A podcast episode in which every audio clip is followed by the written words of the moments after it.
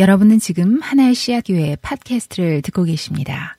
예, 반갑습니다. 오늘 우리 함께 주일의 말씀 나눕니다. 오늘 Going 어, 여섯 번째 시간입니다. 어, 오늘날 어, 사회나 아니면 우리 개인 모두는 어, 두려움을 부정적으로 보는 경향이 강한 것 같습니다. 뭐 깊이 생각할 것도 없죠. 기후 위기나 정치의 위기나 인플레나 혹은 개인적인 레벨로 내려가면 자신의 건강이나 자녀나 직장, 뭐 아직 끝날 기미가 보이지 않는 이 전염병까지 참 어느 것 하나 우리가 쉽고 만만하게 대할 수 있는 것들이 없습니다. 우리 이러죠. 어, 세상이 참 살만한데 우리 개인에게 위기가 닥치면은 우리는 두려워합니다. 그렇죠? 반대로 나는 살만하다 여기는데 세상에 어려움이 오면 아, 그것이 금방 나에게 닥칠 위험처럼 받아들여지고 그래서 두려워합니다. 나와 세상, 우리 모두에게 밀려오는 어떤 어려움들이 생기면 우리가 두려워하는 것은 정말 너무나도 당연한 것 같습니다. 거기다가 요즘에는 두려움의 소식이 이제 한두 시간이면 문자적으로 정말 세상이 다 알 수가 있을 정도가 되었습니다. 아주 뭐 옛날에 나온 책들을 읽어보면 그런 거 있잖아요. 몇 달 지난 소식을, 이제는 상황이 종료가 돼버린 그러한 소식을 누렇게 바랜 신문으로 받아보면서, 와, 이런 일이 있다라고 하지만은 그것은 이미 과거가 돼버린 사건인데 우리는 더 이상 그런 세상 속에 살고 있지 않습니다. 여러분, 그런데 한번 거꾸로 한번 생각해 보시면은요, 어느 때보다 우리는 안전한 세상과 형편 속에서 살고 있는데, 왜 우리에게 이렇게 두려움이 커져갈까? 아, 여러분들, 우리 가운데 많은 사람들이 뭐 공부하고 학생 시절을 지났는데 그 시간들을 지나면서 우리 모두 이제 대부분 다, 대부분 다, 예, 번듯한 직장을 갖고 있습니다. 뭐 공부할 때처럼 학생 때처럼 뭐 잔고가 간당간당해서 그러한 은행 잔고로 그렇게 크게 고민하지도 않습니다. 여러분 대부분이 그래도 때가 되면은 휴가를 어디로 갈까 계획을 하기도 하고, 그리고 기념일이나 생일이 되면은 무슨 선물을 할까, 어디 식당에서 외식을 할까, 그런 걸 검색합니다. 우리가 타고 있는 자동차는, 자동차의 에어백은 점점 더 나아지고, 현관문에 누가 왔는지도 멀리서 어, 집을 떠나서도 확인할 수 있는 그런 어, 앱이 어, 개발된 그런 세상을 우리 살, 살고 있습니다. 최소한 저와 여러분들은 수십 년 전에 칠해진 페인트 성면을, 성면 페인트를 걱정하면서, 아, 저거 어떡하지? 건강 때문에 어떡하지? 그런 걱정을 하면서 사는 사람들은 우리 가운데 없습니다. 그런데 왜 우리에게 두려움이 사라지지 않고 오히려 더해갈까? 영국의 그 Kent University에서 두려움의 사회학이라는 것을 가르치는 프랭크 프레디 교수는 어, 그 이유를 이렇게 설명합니다. 전부는 아니겠지만 좀 답이 되는 것 같아요. 번영이 사람들로 하여금 위험과 상실을 더 회피하도록 만들었습니다. 다시 말해서 우리가 누리는 번영과 안전이 그리고 부유함이 더 커갈수록 우리는 작은 두려움을 만나도 작은 위험 앞에서도 더 두려워하고 근심하게 된다라는 겁니다. 그런 것을, 그러한 것을 확인해 주는 증거가 바로 제넥스 어, 같은 것이죠. 우리 조금만 두렵거나 걱정이 있어도, 엔자이어리가 있어도, 아, 곧바로 우리 처방약을, 어, 처방받고, 그런 제넥스 같은 것이 어마어마하게 팔리는 것들이 그러한 증거가 아닐까 생각을 해보게 됩니다. 그런데 그런 와중에 오늘 설교 제목은 아, 두려우신 하나님, 혹은 하나님을 두려워하는 것, 예, 이게 상호적인데요. 예, 하나님을 두려워하라. 두려우신 하나님이다. 여러분, 우리가 직장 생활에서 갖는 뭐 두려움, 개인적인 두려움, 팬데믹이 우리에게 주는 어, 그러한 두려움도 우리가 감당하기 어려운데, 하나님이 우리에게 그와 비슷한 두려움을 주는 실체라면, 예, 그래서 혹여나, 뭐 실제로 우리 그렇진 않지만, 실제로 어, 우리의 두려움에 하나를 더해서 우리가 우리가 어떤 제넥스를 처방받도록 하는 분이시라면은 그 뭔가 잘못된 거겠죠. 우리의 신앙에서 뭔가 아, 뭔가 이상한 거겠죠. 그래서는 안 된다는 겁니다. 여러분, 제가 월요일에 여러분들에게 보낸 그 설교 묵상에서 이미 저는 오늘 설교와 관련된 어떤 데피니션을, 어떤 정의 하나를 여러분들에게 이미 드렸습니다. 그것은 뭐냐 하면요 하나님을 두려워한다라는 것은 무서워하고 겁내고 달아나는, 우리가 영어로 afraid라고 하잖아요. 무서워하고 겁내고 달아나는 그러한 종류의 두려움이 아니라 다른 종류의, 다른 종류의 fear, 뭐 영어로 좀 표현하면 다른 종류의 fear인데 그것은 오히려 그냥 fear 그렇게 말하기보다는 두려움이라고 말하기보다는 영어로는 어죠, 어, 경외감이라고 제가 짧은 설명을 드렸습니다. 예, 그게 제가 설교 본문 묵상에서 드린 데피니션인데 제가 이미 그것을 드린 이유가 있습니다. 그래야 여러분들이 그 오늘 설교는요. 그래서 그래야 설교를 듣는 내내 과연 두려우신 하나님이 뭐야? 하나님을 두려워한다라는 게 뭐야? 라고 하는 계속되는 질문에서 해방될 수 있기 때문입니다. 하나님은 막 두려워서 무서워서 피하는 존재가 아니라 두려우신 하나님이라는 것은 곧 경외할 만한 하나님이라는 거죠. 경외할 만한 하나님. 그런데 여러분, 하나님을 두려워한다? 혹은 하나님을 경외한다라는 구절은 어떤 면에서 많은 그리스도인들에게 인기가 없습니다. 하나님을 경외한다라고 하는 구절은요, 마치 건강을 위해서 야채를 먹으라는 것과 비슷합니다. 아, 계속 얘기하니까 하기는 해야 될 것 같은데, 그렇게 마음에 와닿지 않는 구절이라는 거죠.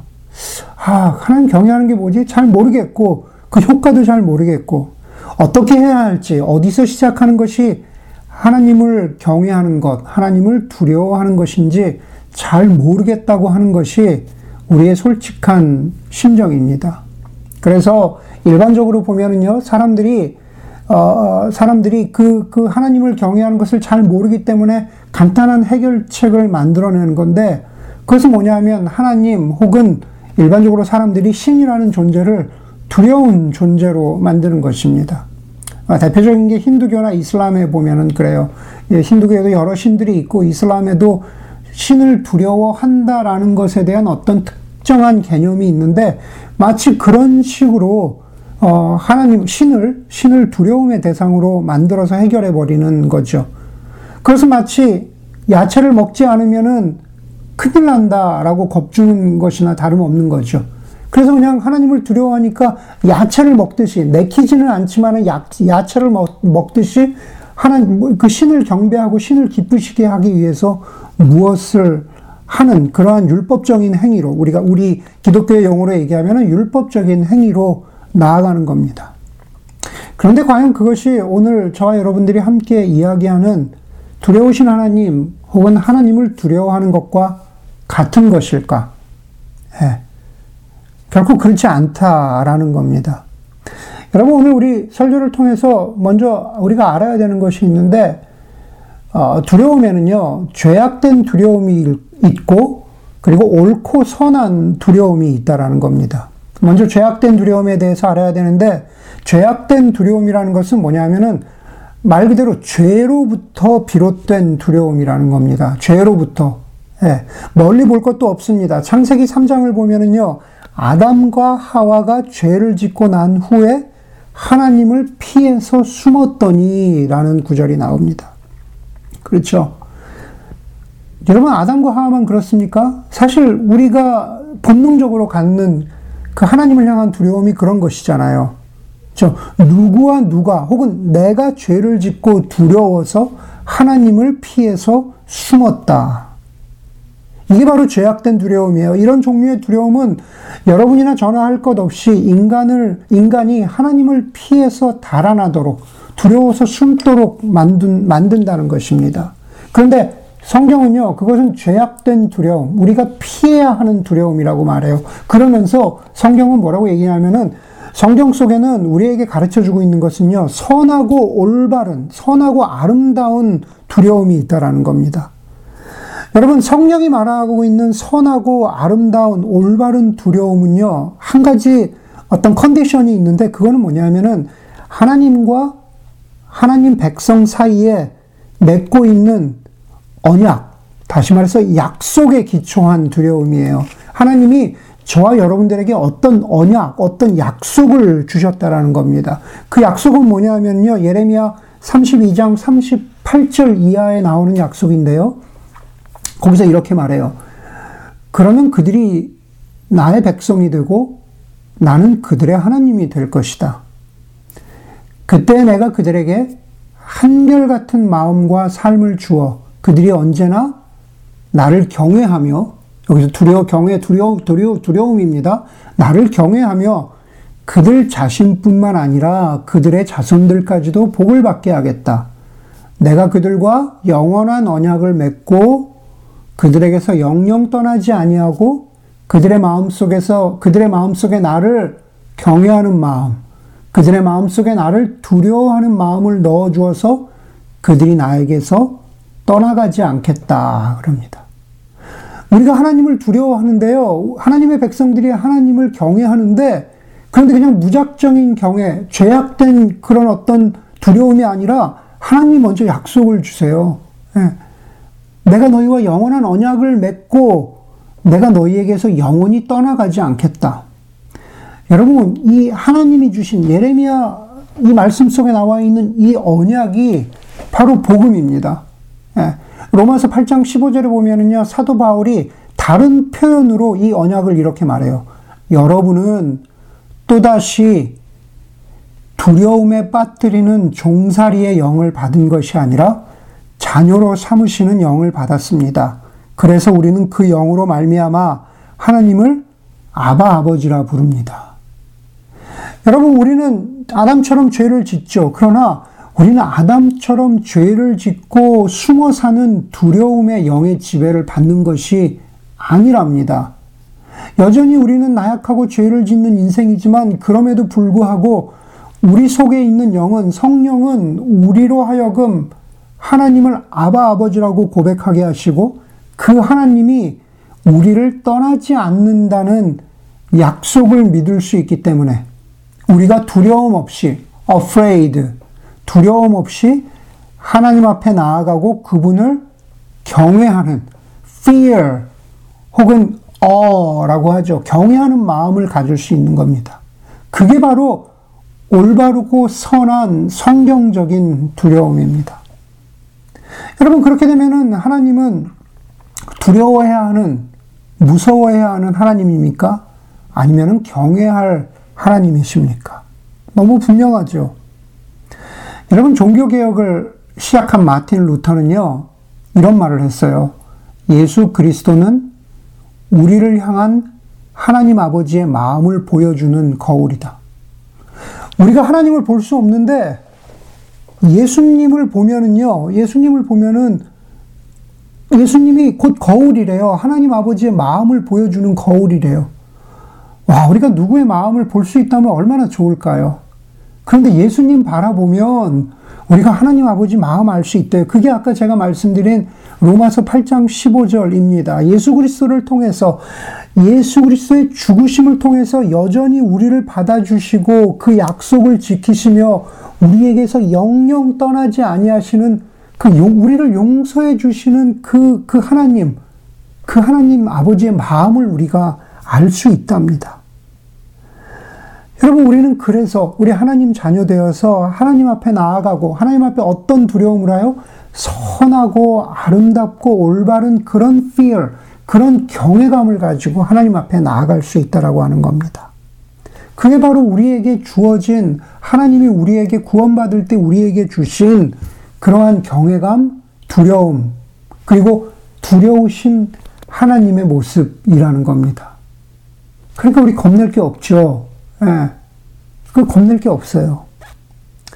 그런데 우리는 여기서 조금 더 나아가서요. 그래서, 그래서 우리는 우리 날마다의 삶 속에서 그 경외받으실 하나님, 그 두려우신 하나님을 어떻게 경외하고 그 하나님을 알면서 경험하면서 살아갈 수 있을까?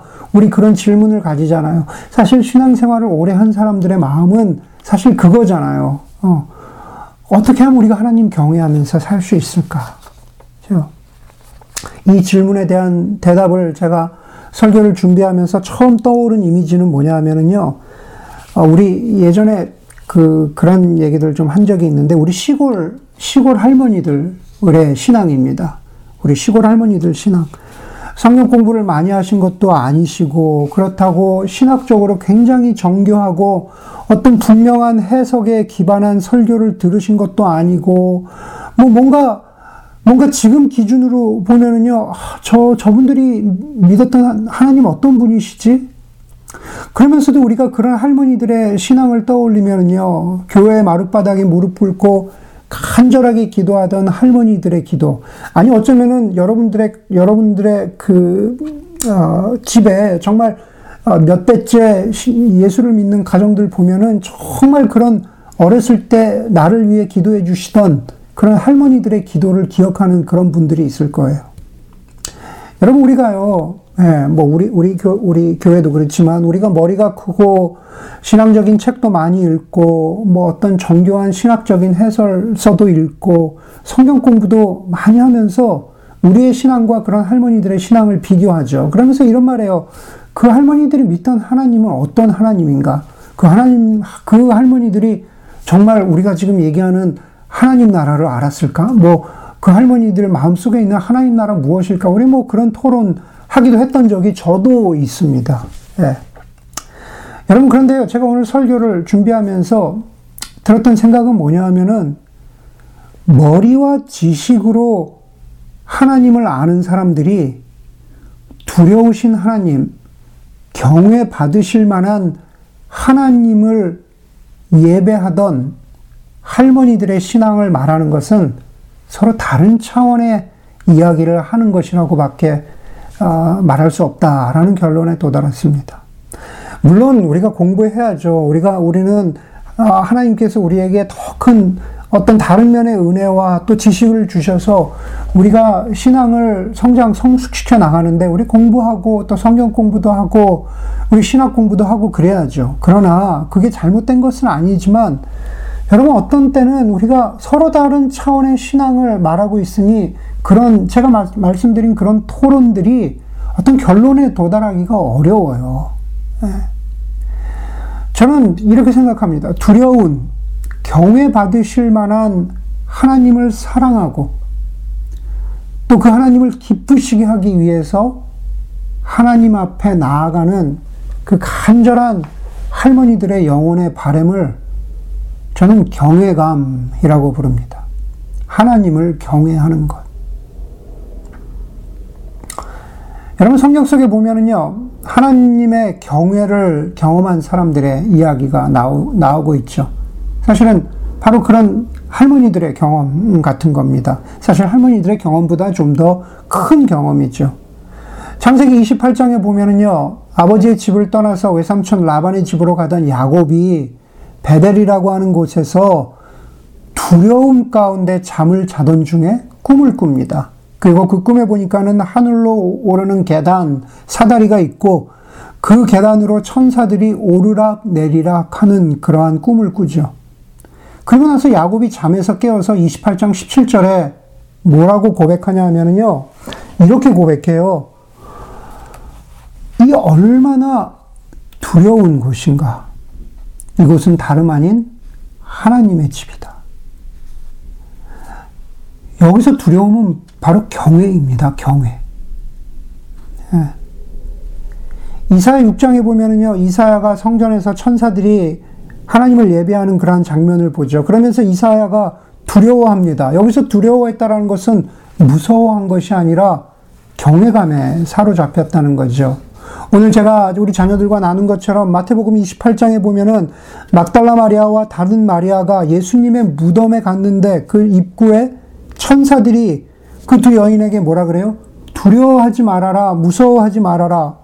오히려 무서워하지 말고 하나님을 향한 예수 그리스도께서 부활하셨다라고 하는 하나님을 향한 경외심을 가지라고 말해요. 그랬더니 28장 8절에요. 그 여인들의 반응이 어떤지 아세요? 여자들은 무서움과 그 기쁨이 엇갈려서 달려갔다 그래요. 제가 오늘 아이들에게 설명했죠. Tremble and rejoice. 무서움과 기쁨이 함께 있는 거예요. 그게 하나님을 경외하는 겁니다. 그게 하나님 경외하는 그 마음이에요. 저의 저의 제한된 경험으로 말씀드리면요. 오늘 자녀들하고 얘기했는데 제가 요즘에 자녀들 하고 하는 설교와 여러분들하고 하는 설교를 함께 하는 이유가 있어요. 여러분들 이런 설교를 가지고 제가 설교에서 한 포인트만 뽑아가지고 자녀들에게 얘기하는데요. 여러분 자녀들하고 그런 경험을 나눌 수 있다면 설교 내용을 가지고 얘기할 수 있다면 함께 얘기해 보면 좋을 것 같아요. 제가 요세미티 해프터 말에 가서 제, 저의 제한된 경험으로 얘기하면 요세미티 해프터 말에 가서 그 바위를 올라야 하는 그 경험이 tremble and rejoice. 정말로 literally 아, 처음 갔을 때 와 진짜 무섭다. 와 근데 내가 이렇게 내가 원하는 곳에 왔구나. 와 rejoice 기뻐요. 아까 말씀드린 자연 국립공원의 Angels Landing도 마찬가지죠. 그렇게 무서운 곳에서 그 쇠줄을 잡고 올라가려면 tremble but rejoice. 아마 여러분에게도 여러분, 여러분들만이 경험했던 두렵고, 두렵지만 기쁜 경험을 생각해 보라면 아마 그런 경험들이 여러분 나름, 나름대로 나눌 수 있는 경험이 있을 겁니다. 제가 무슨 말씀을 드리는 것이냐 하면요. 인간은 경이로움, 경외, 어, 바로 그 경이로움을 경험하도록 창조되었다는 말입니다. 무언가 경외를 추구한다는 것은 바로 그가 인간이기 때문에 그래요. 여러분요, 성경은 우리 인간의 상태에 대해서 말하는데 성경은 우리가 우리 죄로 인해서 하나님 대신에 다른 것에서 경외를 찾습니다. 그게 무엇이든 우리는 하나님 대신에 다른 것에서 경외의 대상을 찾아요. 그래서 십계명, 십계명에 뭐라고 말합니까? 너는 너 외에 다른 신을 섬기지 말라라는 것은 오늘 설교와 비추어서 이야기하면 너는 다른 것에서 경외의 대상을 찾지 말라라는 겁니다. 다른 것 앞에 서서 tremble and rejoice의 경험을 찾는 것을 하지 말라라는 겁니다. 그것이 인생의 목표가 되지 말라라는 거예요. 네. 어떤 대상 앞에서 tremble and rejoice 될수 있죠. 그러나 그것이 인생의 궁극적인 목표, 예, 그것이 최종 목표가 되지 말라라는 것입니다. 여러분, 우리는 다소간의 차이는 있지만요. 우리 구원받을 때 하나님이 정말 날 구원해 주셨구나. 하나님 정말 나 사랑하시는구나. 내가 하나님의 자녀구나. 라는 것을 인생의 어떤 시점에 인간의 어, 우리, 우리의 각자의 경험 속에서 다소간의 경험합니다. 그, 그 크기를 우리가, 어, 그 산수할 수 없지만, 수치화할 수 없지만, 그것은 굉장히, 굉장히 감격적인 경외의 경험입니다. 다시 말해서 우리가 구원받은 그리스도인이지만, 그러나 저와 여러분들이 인생 속에서 뭔가 여전히 다른 것에서 두렵고 떨리는 경험을 하기 원한다는 겁니다. 뭐 그게 뭔지 몰라요. 여러분들 그게 무슨 취미이던 혹은 그게 뭐 무엇이든 간에 하나님 대신에 아, 내 정말 여기서 두렵고 떨리는 경험 한번 해보고 싶다. 여러분 한번 잘 보세요. 예, 여러분들이 두렵고 떨리는 경험을 하고자 하는 그것이 하나님보다 더 큰 위치에 있는지. 그러면 십계명의 말씀이 그 여러분에게도 저와 여러분에게도 적용되는 말씀이에요. 너는 너 외에 다른 신을 섬기지 말라. 여러분, 하나님, 그럼 하나님 어떻게 경외해요? 예, 그게 잘 뭔지 모르겠어요. 말하기 전에 정말 우리가 질문해야 되는 것은 정말로 내 안에 하나님을 경외하고자 하는 마음이 있느냐라는 것입니다. 그러한 것이 없이 무엇인가 우리가 어떤 행위로 하나님을 기쁘시게 한다라고 하는 것은 아까 제가 설교 처음에 말씀드렸죠. 아, 야채 먹기 싫은데 야채 먹는 거랑 크게 다를 게 없다라는 겁니다. 오늘 본문 역대상, 오늘 본문이요. 역대상 16장 30절에 보면은 온 땅아 그의 앞에서 떨어라. 트렘보. 하늘은 즐거워하고 땅은 기뻐서 외치며 라고 그렇게 말하죠. 그것이 하나님이 우리에게 바라시는 마음이에요. 우리가 하나님 앞으로 그런 마음 가지고 나아가기를 하나님이 바라신다는 겁니다. 우리, 우리 모두 다 아주 정상적인 그리스도인이라면 우리 모두 다 영적으로 성숙하기를 바랍니다. 영적으로 자라나기 바라죠. 여러분들 그런 마음 가지고 계시리라 믿습니다. 영적으로 성숙해야죠. 우리가 영적으로 자라나야죠. 예수님 닮아가는 것, 영적으로 성숙하는 거는요, 한마디로 경외심 쟁탈전입니다. 매일매일의 삶 가운데에서 내가 무엇을 경외할 것인가, 하나님을 경외할 것인가, 다른 것을 경외할 것인가, 예, 이두 가지가 싸우는 겁니다. 치고받고 싸우는 거예요. 예. 그렇기 때문에 영적인 성장이라는 것은 우리가 우리 안에 잃어버렸던 경외심의 회복이라는 거죠. 어디에서 무엇에서 경외심을 추구하느냐에 따라서 우리의 삶의 방향이 달라진다라는 겁니다. 독일의 신학자 루돌프 오토라는 분이 아, 이분은 그냥 자유주의 신학, 신학 자인데요. 어, 뭐, 어쨌든 간에, 예, 그분이 쓴 책 가운데 성스러움의 의미라는 책이 있습니다. 그리고 그 안에서 뭐 굉장히 중요한 단어 한 가지를 말해요. 누미노제 라는 단어입니다. 라틴어로 누멘 혹은 영성, 신성이라는 단어에서 시작해서 누미노제는 신비롭고 말로 표현하기 어려운 어떤 두려운 그리고 경외심을 불러일으키는 어, 그런 감정인 동시에 매혹적인 성격을 가진 그 무엇이라고 어, 그렇게 정의하고 있습니다. 한마디로 영적이고 신비로운 경험인 거죠. 무엇과도 바꿀 수 없는 그런 성스러운 경험이라는 겁니다. 우리가 하나님 어떻게 경외해요? 우리가 하나님을 향한 경외하심을 어떻게 회복할 수 있습니까? 여러분 제가 아까 뭐 해프돔 말씀드렸지만 여러분 우리가 일생에 그런 경험이 많지 않아요. 오히려 거의 없습니다. 제가 요세미티 해프돔에 제가 매일 가는 거 아니죠. 고작 가는 곳은 그 렌초 산 안토니오입니다. 네, 렌초 산 안토니오 그냥 가는 거예요. 네. 영어로 보면은요, 영어에 confluence라는 말이 있죠. confluence 아시죠? 여러 가지 그 강의 지, 지류들이 합쳐지는 곳. 여러 가지 강, 작은 강들이 실개천들이 모이는 곳. 뭐 한국말로는 뭐 합수머리 뭐 이러는데 어쨌든 어, 여러 강들이 모여서 거대한 바다와 같은 큰 강을 만드는 곳. 제가 가보지 못했지만은 뭐 아마존 강이 그렇다 그래요. 여러 강들이 모여서 그 바다와 같은 강을 보면 정말 입이 떡 벌어진다라고 그렇게 말하죠. 여러분, 영적으로 아마존 강 같은 데 서는 것, 루돌프 오토가 말한 것처럼 누미노제, 두렵고 떨리지만 매혹적인 그러한 하나님의 경외 앞에 서는 경험은 어떻게 돼요? 저의 경우로 보면은요, 매일 산 안토, 렌초 산 안토니오 가는 곳에서 시작해야 된다라는 겁니다. 그러한 작은 경험들이 모여서 언젠가 언젠가 해프돔 앞에 서는 것처럼 언젠가 하나님의 경외 앞에 서는 것처럼 어떤 spiritual confluence, 영적인 그 모든 것이 합쳐지는 그러한 경험을 하게 된다라는 겁니다. 여러분 매일의 삶 가운데에서 하나님을 경외하고자 하는 그러한 간절한 바람이 없는 사람은요. 제 경험으로 말씀드리면요. 정작 Half Dome 밑에까지는 갔는데 무섭기는 한데 기쁘지 않아요. 그래서 turn around 합니다. 어, 저기는 도저히 못 매달리겠어요. 사실 그 케이블에 매달리면은 그 누미노제의 경험이 엄청나거든요.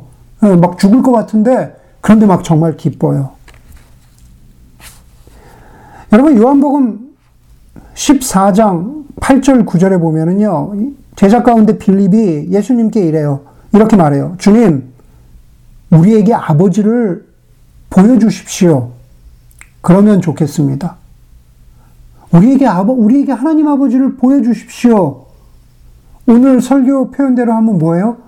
우리가 하나님, 두려우신 하나님 경험하고 싶습니다.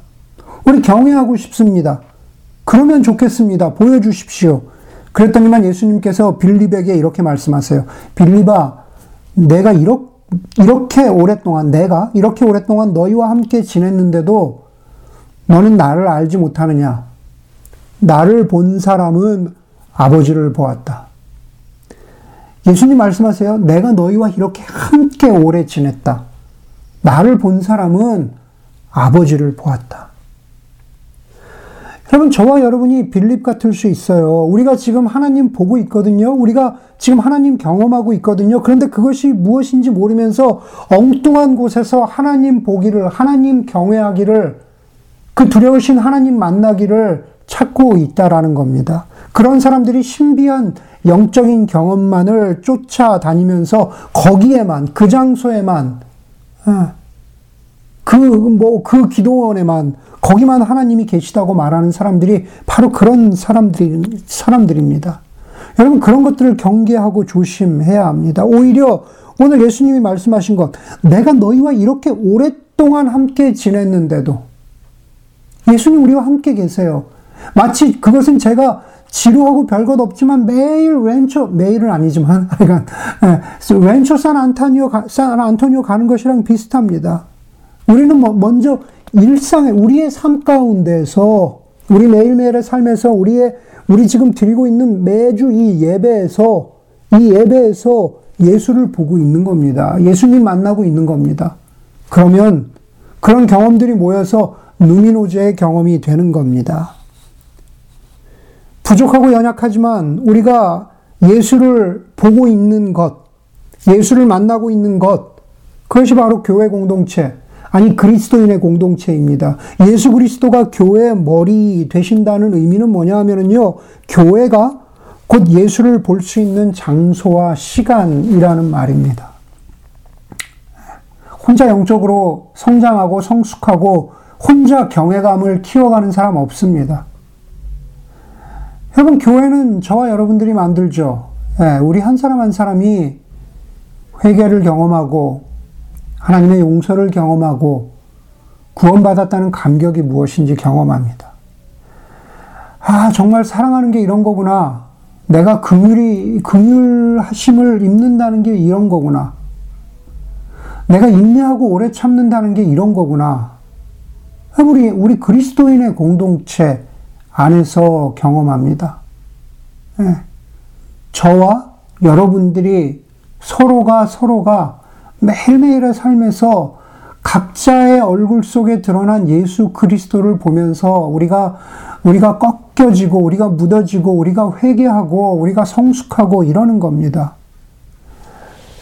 여러분 그 모든 것들이 spiritual confluence를 향해서 가고 있는 아주 작은 지류들입니다.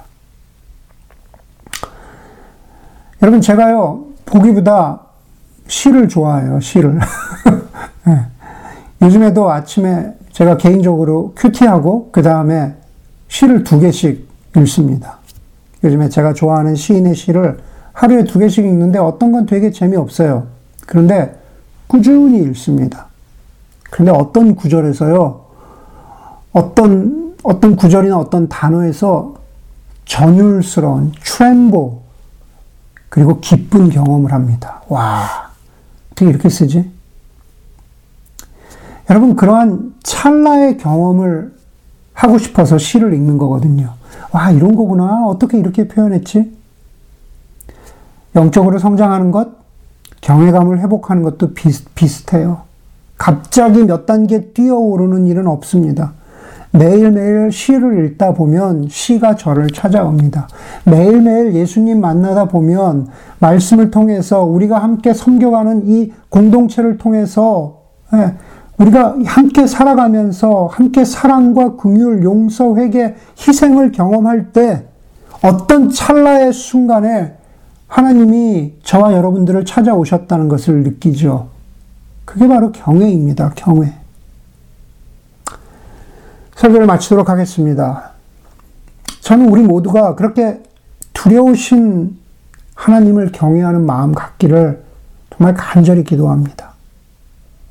우리의 일상과 공동체에서 정말 다른 것이 아니라 하나님을 경외하고자 하는 것이 우리의 영혼의 갈망이 되기를, 우리가 그런 이야기들을 더 나누기를, 그런 나눔이 더 있기를, 그런, 그런 몸짓이 더 있기를. 만약 그렇다면요, 하나님이 어떤 모양, 어떤 방식으로든 우리에게 경외가 무엇인지를 경험케 하는 그러한 and rejoice, 찰나의 경험들을, 순간들을 주실 것이라고 믿습니다. 이사야 33장 6절에 이사야 선지자가 이렇게 말합니다. 주님을 경외하는 것이 가장 귀중한 보배다. 이 보배로운 경험을 우리가 모두 할 수가 있었으면 좋겠습니다. 우리 함께 기도하도록 하겠습니다.